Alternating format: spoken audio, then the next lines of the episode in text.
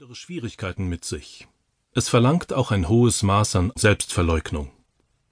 Das läuft der menschlichen Natur völlig zuwider. Die Frau, die einem bekannten Prediger und von Gott eingesetzten Pastor eine wirkliche Hilfe sein möchte, muss ihre eigene Persönlichkeit, ihre Ansprüche und Ziele hinten anstellen und sich mit denen ihres Mannes identifizieren. Sie muss imstande sein, oft ohne die Person zurechtzukommen, die sie am meisten liebt, damit er seine heiligen Aufgaben unbehelligt von häuslichen Störungen erfüllen kann. Sie muss ihm jede in ihrer Macht stehende Unterstützung zukommen lassen und davon Menschen dennoch nicht ihr rechtmäßiges Lob erwarten. Sie muss neue christliche Aktivitäten initiieren und durchführen und sich damit zufrieden geben, dass sie lediglich als legitimer Bestandteil des Dienstes ihres Mannes betrachtet werden. Sie muss große Verantwortung übernehmen, die eine normale Ehefrau nicht kennt und die in Verbindung mit vielen anderen Pflichten selbst einen starken Mann überfordern könnte. Wenn schon die allgemeine biblische Aussage Wer eine Frau gefunden, hat Gutes gefunden und hat Wohlgefallen erlangt von dem Herrn Sprüche Kapitel 18 Vers 22 der Wahrheit entspricht, wie viel mehr muss sie dann auf einen Diener Gottes zutreffen, der von seiner Lebenspartnerin ermutigt und unterstützt wird.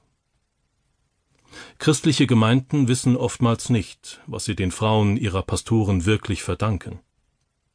Häufig hört man das schwache Lob, sie hat getan, was sie konnte. Diese Erklärung drückt normalerweise aus, dass sie mehr und besser hätte arbeiten können. Wie viele von denen, die auf diese Weise mehr oder weniger hochnäsig die Arbeit einer Pastorenfrau beurteilen, tun nur einen Bruchteil des Guten, der ihr zugeschrieben werden kann.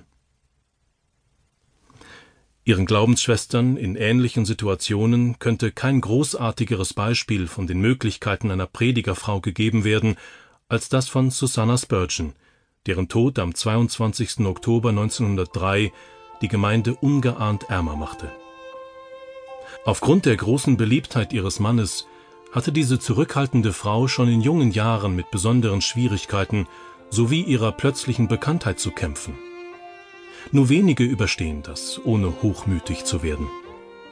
Als dann ein Ansturm von Beschimpfungen und Verleumdungen über ihren Geliebten hereinbrach, wäre es nicht verwunderlich gewesen, wäre sie unter dieser Last zusammengebrochen. Aber sie ertrug es mit Fassung und durch tröstende Worte. Starke Zuneigung, Frömmigkeit und Glauben half sie ihm, den Sturm zu überstehen.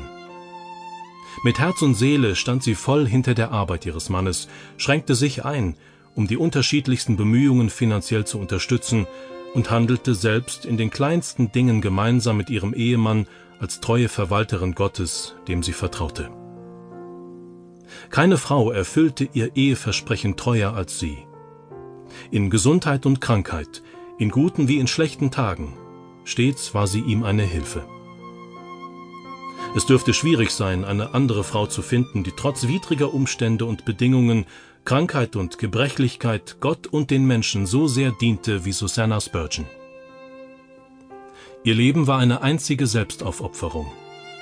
Sie hätte die Kraft, die sie für sich selbst gebraucht hätte, nicht für andere einsetzen müssen.